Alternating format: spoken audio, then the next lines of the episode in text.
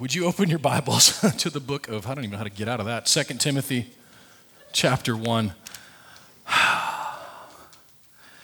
Have you watched the news this week? how many, uh, out of curiosity, Olivia, yeah, you have. I was a, I was a news junkie, man. When I was a kid, we got, uh, we had like three channels of cable. Anybody remember those days? We had the vice grip on the, to turn the knob and, um, and one day we went from three channels to like uh, five channels, or I don't know, 10 channels. And one of them we had WTBS wrestling. And, but we also had the news, CNN, and I would watch the news every morning. I was like fourth and fifth grade, and I didn't really think of that as weird uh, then. But now I look back going, man, my kids could care less about that at that age. But I was like, every morning I'd get up, I'd get up early, and I would watch CNN headline news and, and then uh, get ready for school. It was, uh, I was a weird kid. But I, so to this day, I'm kind of a news junkie. You know, in my uh, office in the music industry for 10 years, I would have, I, on the wall, I had a TV and it was just on to CNN with the volume down all day long. So uh, that was just, but I, I'm fascinated by it. But I know that a lot of people are afraid of what's happening.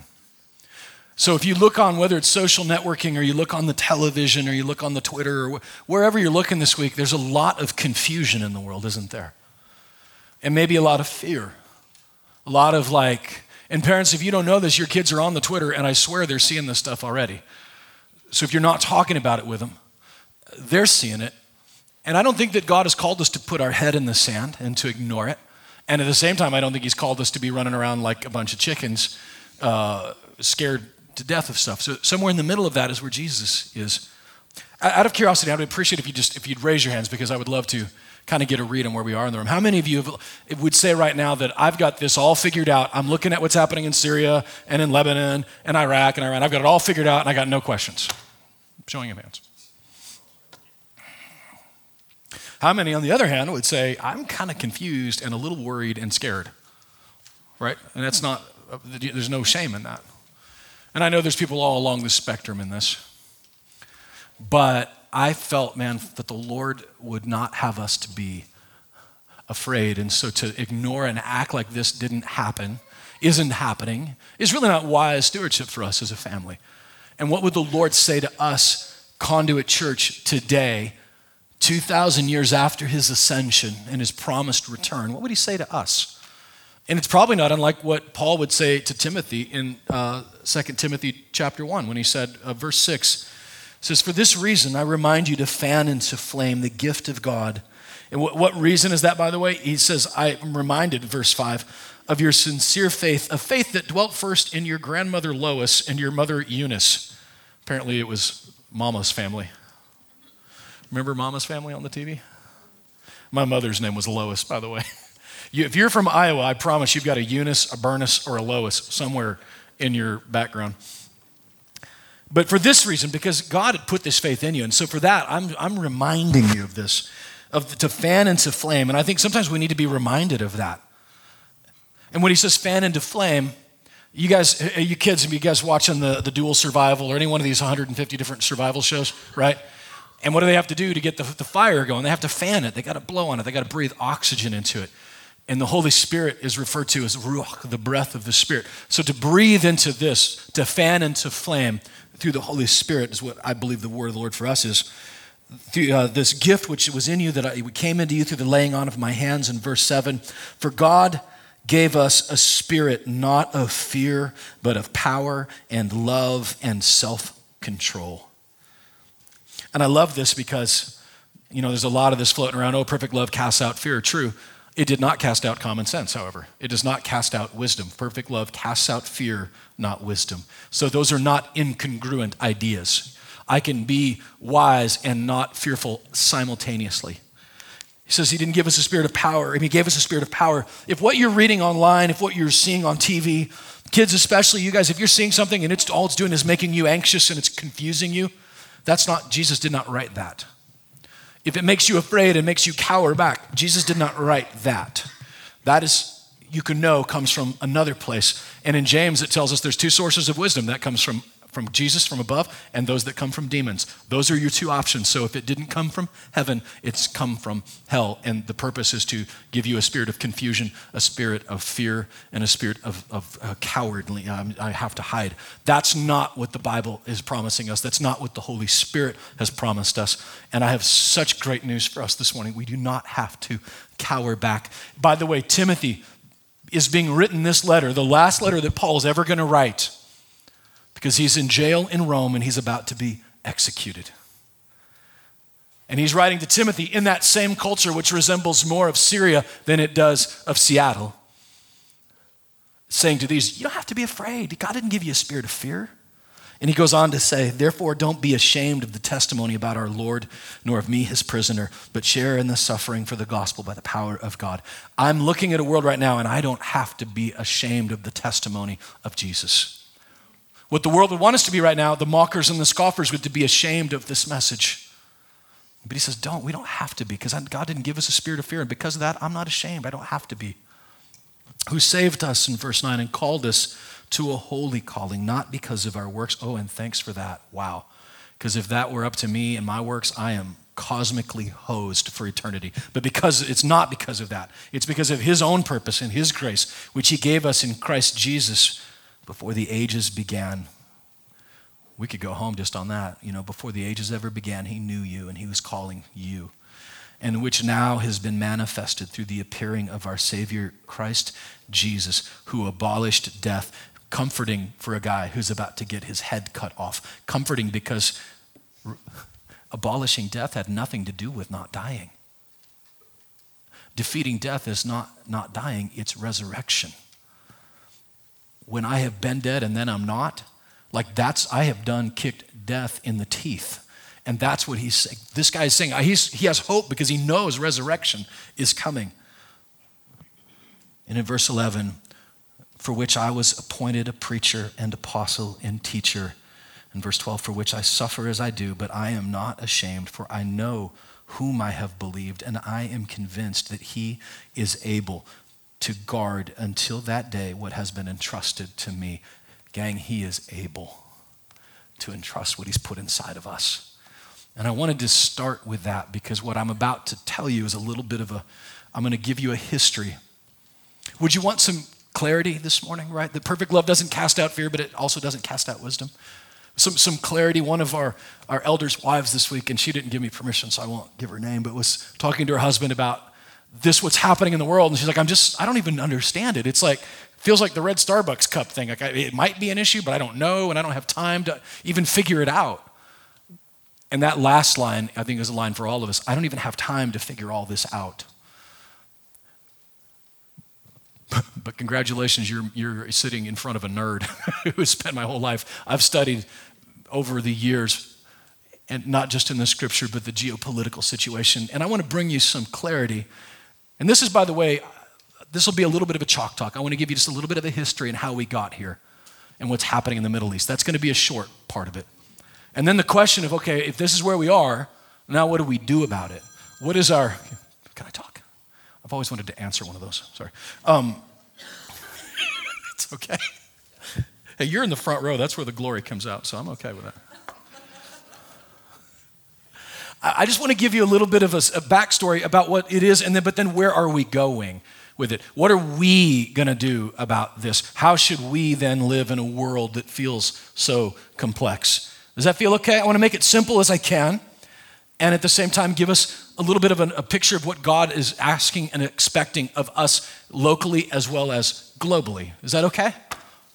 So, if you're looking at the map of the Middle East right now, there's a, there's a, a lot of mess going on, right? There's, it's, it's very complicated and it feels like I don't understand about whether Syria or where Iran. I don't know. What was the Alan Jackson song? I don't know the difference between Iraq and Iran. Um, he sang the song of all of us. And by the way, you can find video readily available on the internet of our own politicians not long ago asking the difference between Sunni and Shia, and none of them knew the difference. Which is why the Bible tells us, parenthetically, in Proverbs do not put your hope in princes and in kings, for you will be uh, very sorely let down. And if you've lived a long enough life and voted in an election, you have lived long enough to have been let down by a prince or a king in our thing, right? So in the Middle East, right now, this is what, by the way, the Middle East is uh, the way it looks in today. Those are countries that we would consider the Middle East, by the way, Asia on over to India is where Asia starts, if you wanted a geography lesson. But in the middle of all that, in the middle of Syria and Iraq, is what's been on the news the most lately, is a religion called Islam that seems to be at war with you, but it also seems to be at war with each other. And I don't understand that, right? That's a question of how is that even possible? And to get to here, we have to go back to where it started. And again, if you're not a history nerd, whatever, you can go to sleep and I'll wake you up when we get past this, but it won't be that long. I would encourage you, though, to, to, to listen because if you understand this, you're going to understand more than most of our politicians understand. And you can understand exactly the problem that faces the world and why Jesus is the only answer, not just a answer. This started back in the seventh century. Okay, 1400 years ago, a man named Muhammad has a dream. He has a visitation from an angel.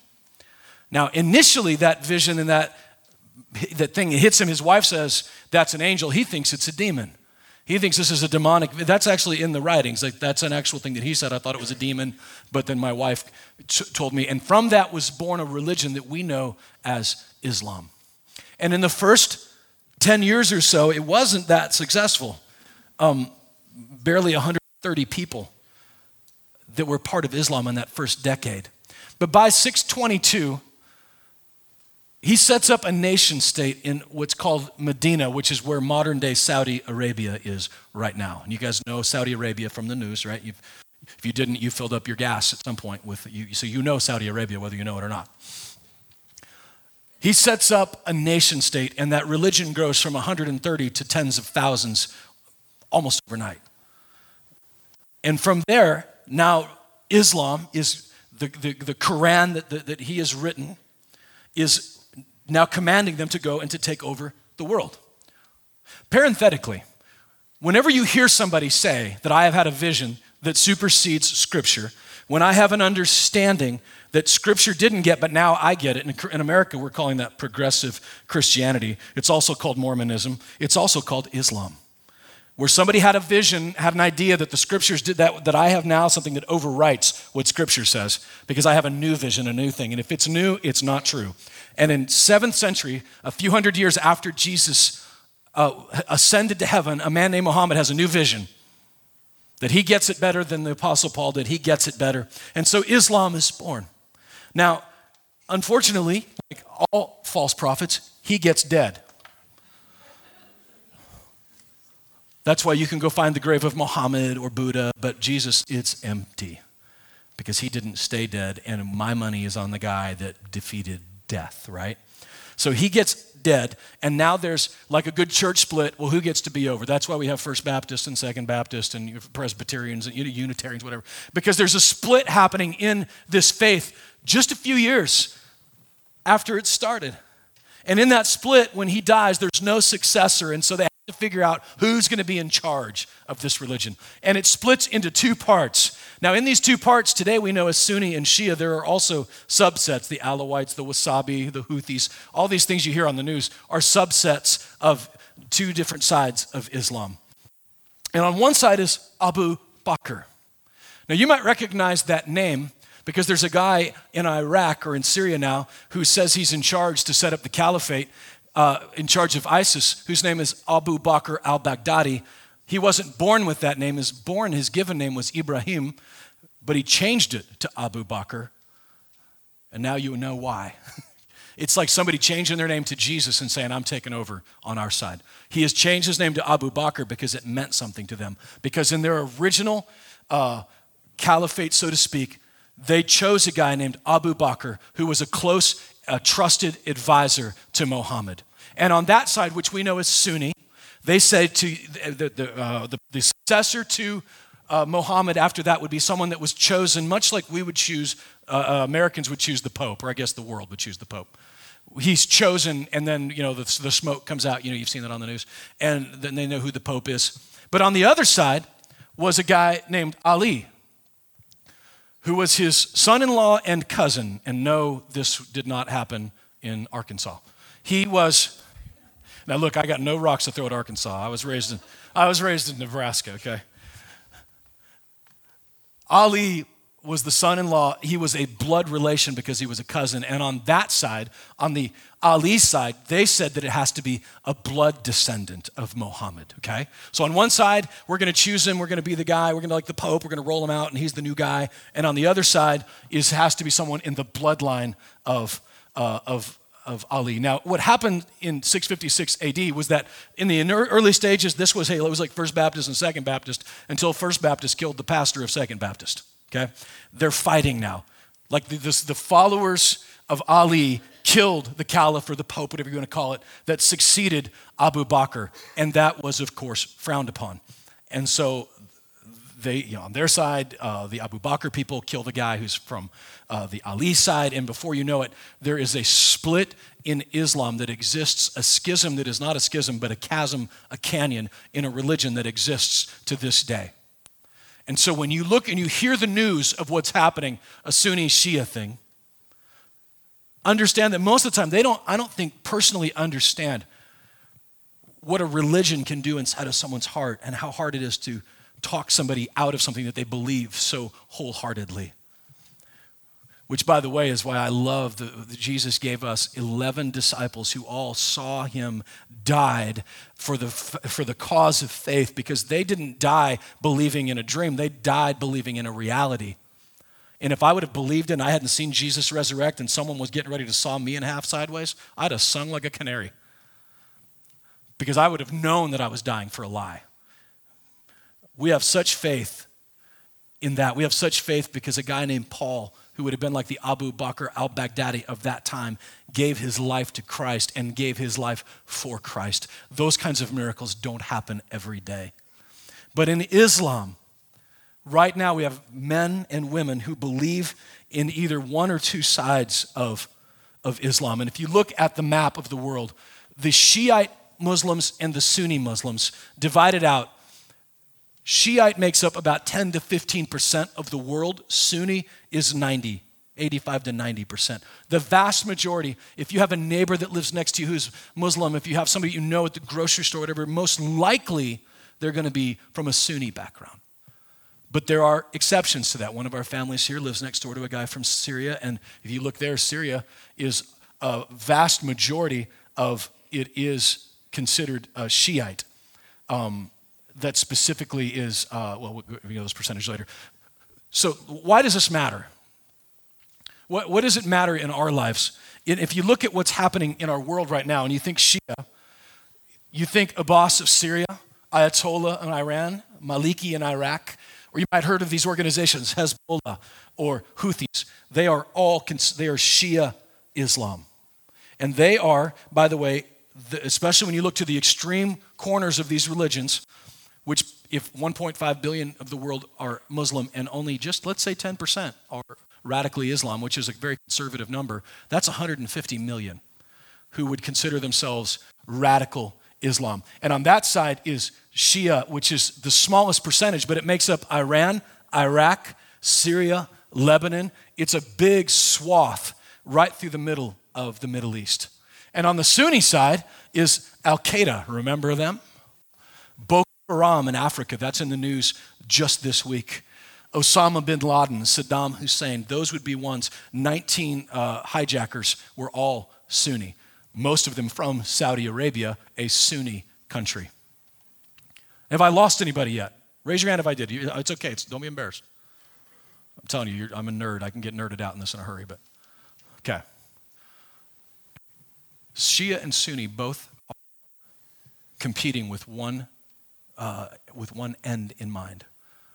Uh, I've heard them called a death cult. That's probably pretty accurate because what they believe is that on the Sunni side, believe that Jesus, by the way, I don't know if you know this, but in the Hadith, which is like the second in the trilogy of the Quran, they actually believe Jesus is going to return.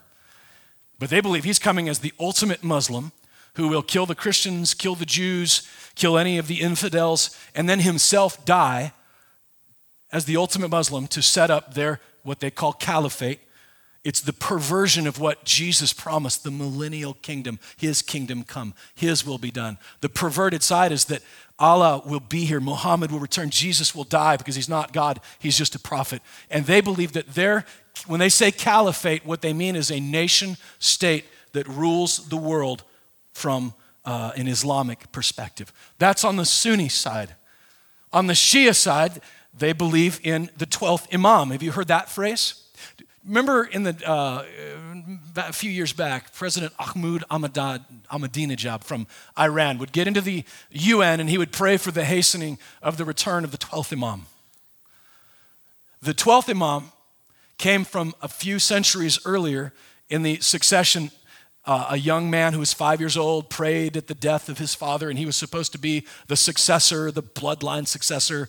And he goes back into his home and he disappears and hasn't been seen since. He would have been the 12th Imam, which means the 12th person in line, like the 12th Pope. I don't know how, how to say it for our language, in line, and he's disappeared. And so they're waiting for him to return. Both sides, Shia and Sunni, they hate each other because they're competing views of eschatology. They are a end times whack job David Koresh cult. And they believe that they can hasten the return of their guy the, ISIS, do they have a death wish? Yes. That's why this little ragtag group of radicals is taking on the world without fail. There's a reason why they bombed Russia and America and killed a Chinese guy, because they're trying to provoke a war that is predicted by their hadith scriptures. Them against the world. And the reason it's important for us to know this is because I have a tendency, I have a temptation to want our government to solve this problem. I want them to figure it out. I want them to do what my grandpa says to do just put them all on an island and blow them the heck up. It was his solution for pretty much everything. He survived a couple of tours in Vietnam, so he was allowed to say a lot of crazy stuff at Thanksgiving. But I want the government to do something about it. But look what the government has got to do right now, which is figure out in Syria, which is Assad, who is a, a Shiite president, who is being attacked by an ISIS, which is a Sunni nation. That's why Iran is in there, because they want to protect their Shia brother, Assad. That's why Iraq was so complicated. Because we thought, our government thought, hey, we just made you a new country and to get everybody together and sing kumbaya, we'll give you a Shia president and a Sunni vice president. Saddam Hussein was a Sunni president in charge of a primarily Shia nation. That's why Iran and Iraq were at war for over a decade, because they were trying to remove their Sunni oppressor to let their Shia people be free. And so we go in there and we say, oh, we'll have, a, we'll have a, Shia president and a Sunni vice president. and We'll all just get along. Which worked until they put a death warrant out for the vice president, and he is now in hiding in Turkey because the Shia people were not interested in that because it competes with their extreme version of eschatology, which is a, not, not a, uh, but a literal Shia uh, Islam state. And so what happened in the war was by putting a Shia president in charge, now Iraq and Iran stand in solidarity together, something they hadn't done in decades, because it's Shia all the way across to Syria and to Lebanon and right up to the borders of Israel.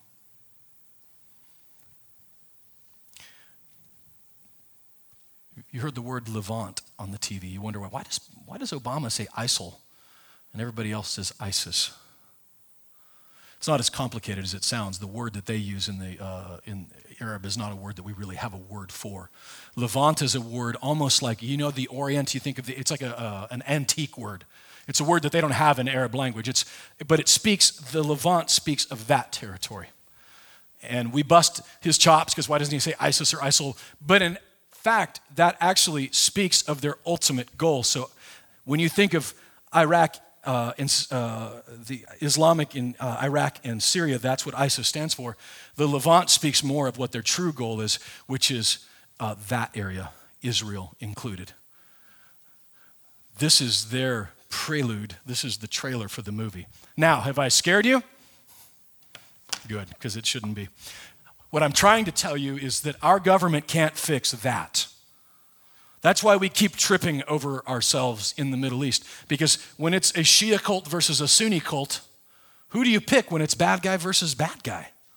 How do, there's a reason why Jesus is coming back. There's a reason why he's going to set up his kingdom. The reason he's going to put his literal foot on a literal mount and split it in half and set up a government. It says the government will be on his shoulders because you and I, thousands of years of governing, if there's one thing we can say with absolute certainty, is we can't figure this out. That only Jesus can. And I have such a great hope that a literal Jesus is coming to a literal earth to put a literal kingdom in place. And the, the lion will lay down with the lamb, all those metaphor scriptures. I believe in all of that. I truly do. But what do we do until then? How do you and I live? He gives us a clue, he gives us a command, he gives us something to work on in Luke 19 when he speaks in this parable when he says that uh, a, a, king uh, had gone off to a foreign land and he was coming back. But until then, he says in Luke 19, occupy until I come. So I don't have to get wigged out over this. Also, I don't have to ignore this. What we get to do is occupy until he comes. How many of you have taught a teenager to drive? God bless all of you, every one of you. My wife has been, uh, how many of you have taught them on Arno Road, by the way? Anyone? Wow. That's one of the things about moving out in the country is eventually your kid's going to have to drive you home. I was telling Ashley this week, our 15 year old, when we're driving, she gets kind of panicked. You know, she's got like super up close and like this, you know, driving the whole time. And I'm like, Ash, first of all, thank you for, you know, driving so attentively. But as long as you stay in your lane, we're fine. That's, the, that's pretty much sums up driving. When you're on a two lane road, just stay in this lane and he'll stay in that lane and we're good. It's when I get out of my lane that I'm crashing into somebody. It's when I go off the road this way, get off the rails, I end up in a ditch. Just stay in your lane. And when I say, what do we do? My question is really, who is the we we're talking about? Which lane are we in? The scriptures speak to government, what their role is. Romans 13, 2 Peter 3. There's overwhelming scriptural that God uses nations for his purposes. And while I don't understand on the, the ground game, I can look up from the, the up and say, Jesus got this under control. The heart of the king is in the hand of the Lord. So even when it looks nutty and crazy, God can still get in the middle of that and make good come from it. It's just the way he does. His purposes are all beings, and he is not off the throne. He's not freaked out. All the evil that these men are doing, there will be justice. That's a whole other sermon.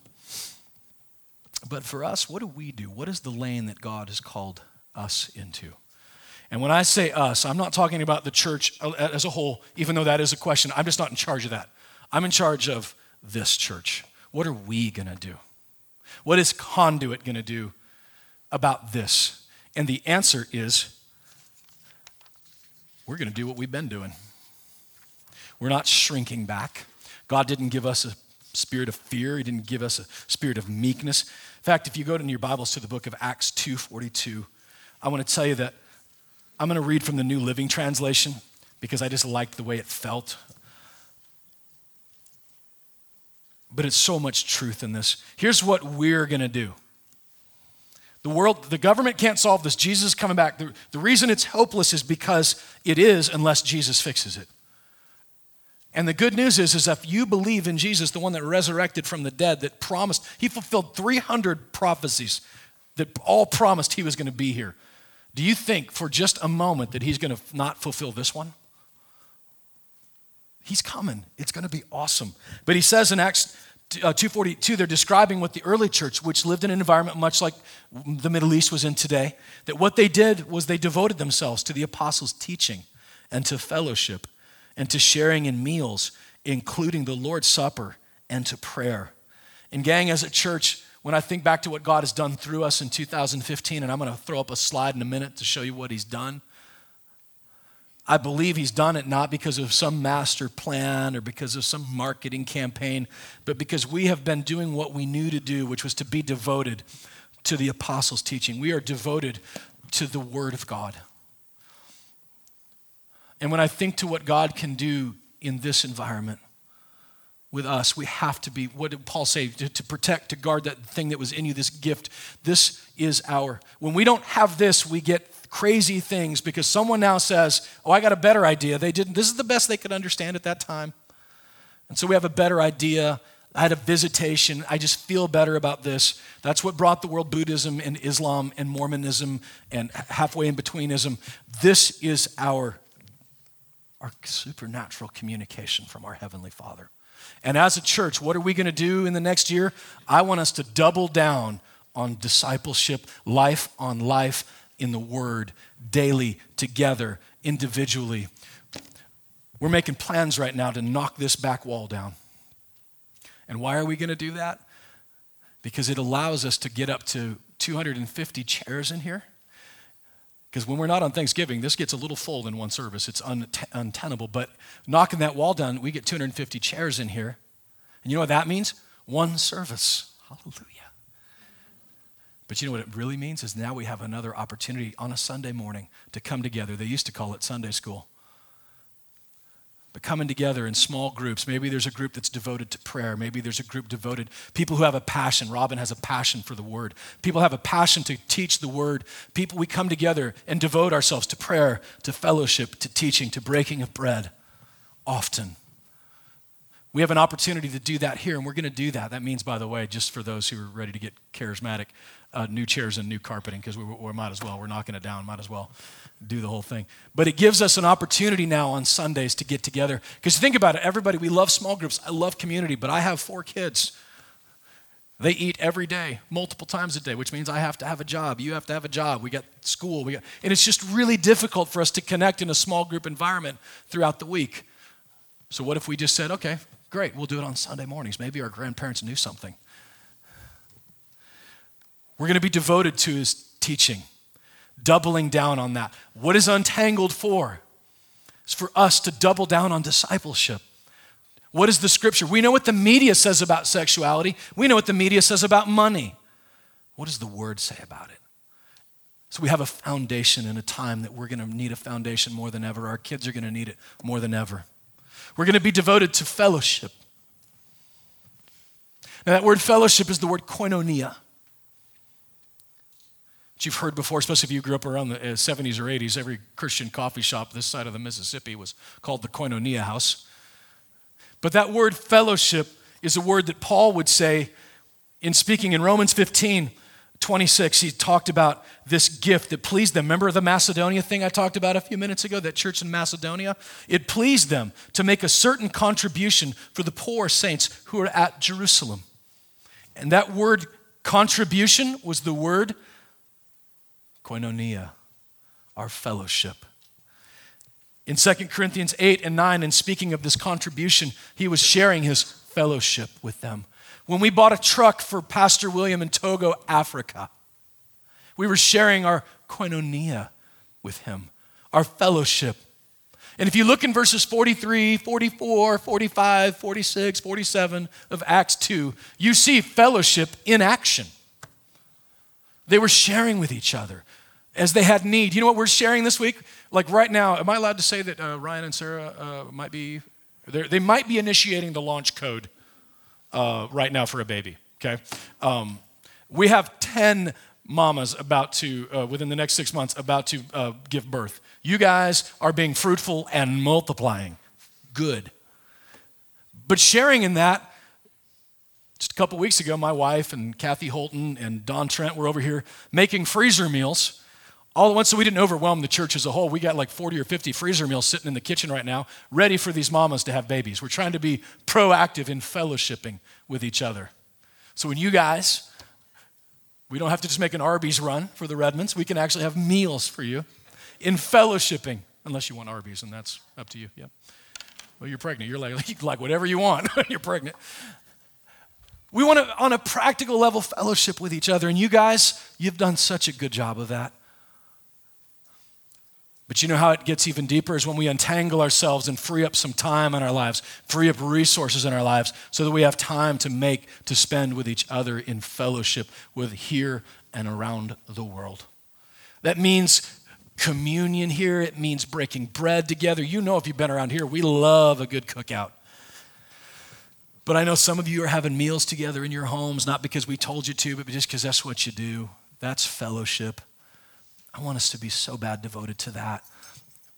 And I think that the one thing that we have dabbled in, we have danced up against, we have fiddled around with, but I don't know that we have been devoted to as a church family, in just all honesty, is prayer. And I want us to be devoted to that separately, individually, corporately. Maybe the nine o'clock, uh, there's, a, there's a room that is just a prayer room. Maybe there, we, I don't, I, whatever the Lord is leading, but just know that I want you to be praying. I'm going to be praying. We're going to be praying together in big groups and small groups. There's no better way to have a really bad turnout than to say it's prayer night. It's just true. And if you throw persecuted church in there, like, ain't nobody showing up. It's just the way it's always been. It's not a, a knock on you. That's just how our society works. But if we're doing it on a Sunday, we're already here.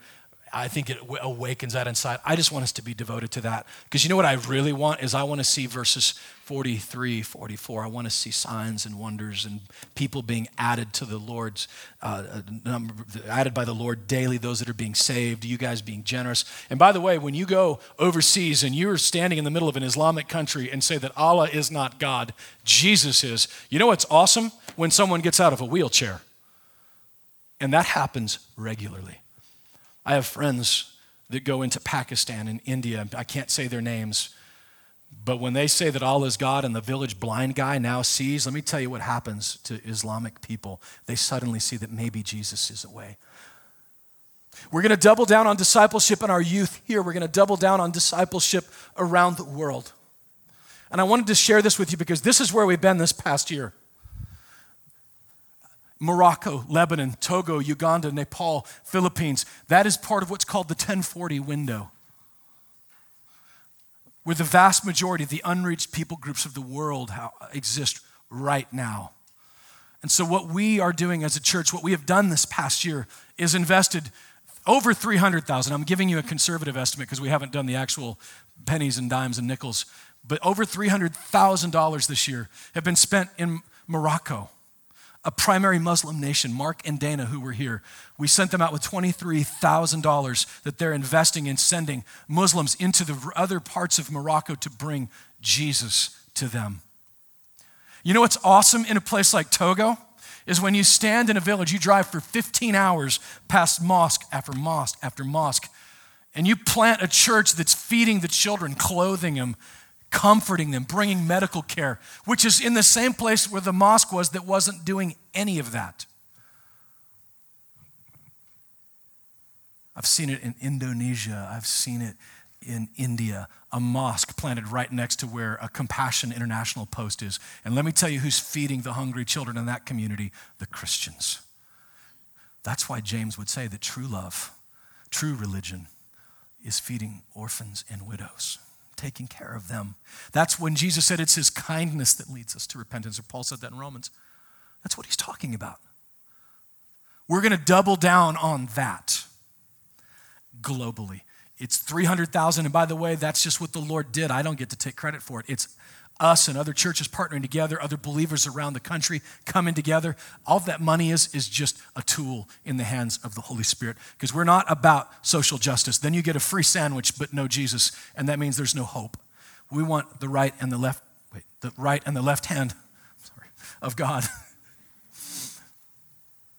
coming together to bring Jesus to the world. And here locally, my prayer is that the Lord is going to add to our numbers daily here as well. We don't keep spreadsheets because I'm shallow enough that I would trumpet them every week and say we've had 14.3 people saved this week and you know but suffice it to say that there have been thousands around the world saved, baptized, becoming and made disciples through conduit. I want to see that here too, and I believe we can. I believe we can through investing in our brothers and sisters in first priority. You know that Benny's making a movie, but you know what he does better than making movies? Making disciples. Right now in America, there are, I sat in a board meeting Friday morning with Benny and the, the rest of the board for uh, first priority. Right in America alone are 10,000 schools that have student led discipleship clubs that are based in Scripture, that are based in the teachings of Jesus, based on the idea that God's Word, the Bible, is our uh, communication from Him. And we are launching that around the world in Uganda and Kenya. He's got a strategy that works everywhere because it's about disciples making disciples. We're going to double down with that even in our own students here locally. We're going to continue to send teams around the world. This year we had 140 people go on mission trips with Conduit. Maybe it's 150 next year, maybe it's 200, but we're going to, not about the numbers, but we're going to keep going and sending. Bucky and Kim just came back from Haiti with us. They're actually getting ready. Oh, I better not say that. Can I say that? They're getting ready to move to work for a mission organization, maybe not move, but they're going to work for a mission organization that tells the stories of people being saved around the world. He's going to be the media guy there to tell these stories.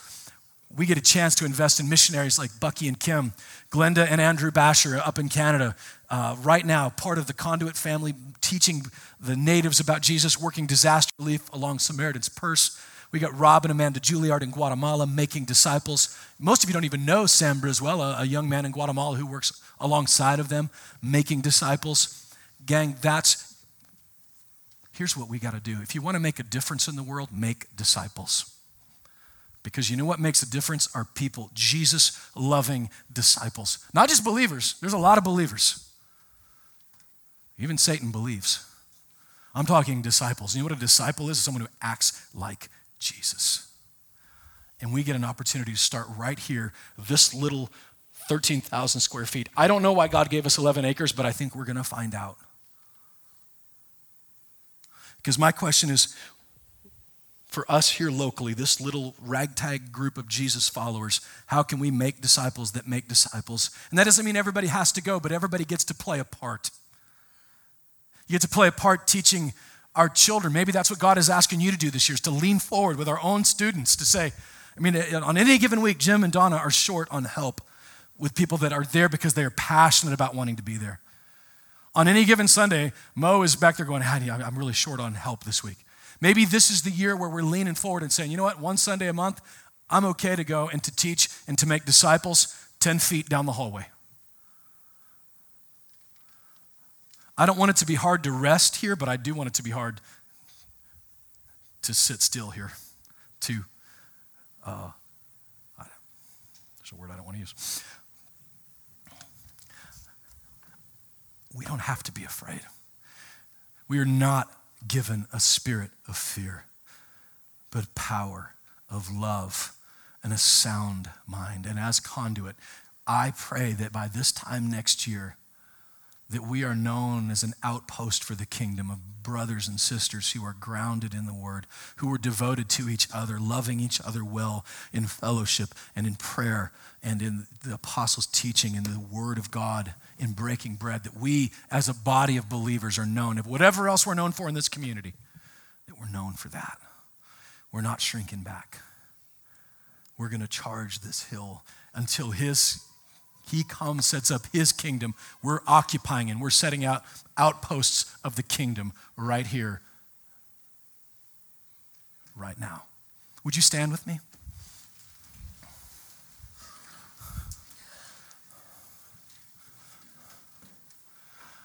I don't know if you know this, but this week, over a thousand people were in this building.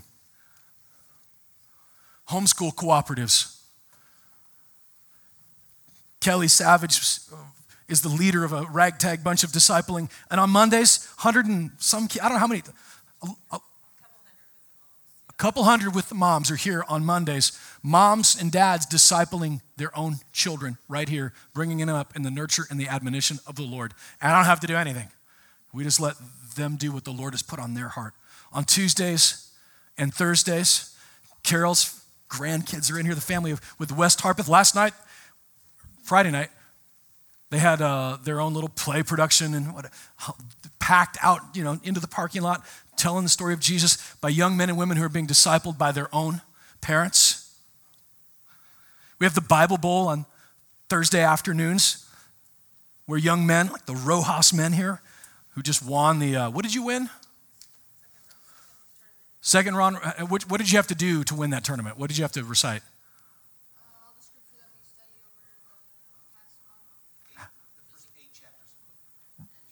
Memorize, put that in your pipe and smoke it. The first eight chapters of Luke.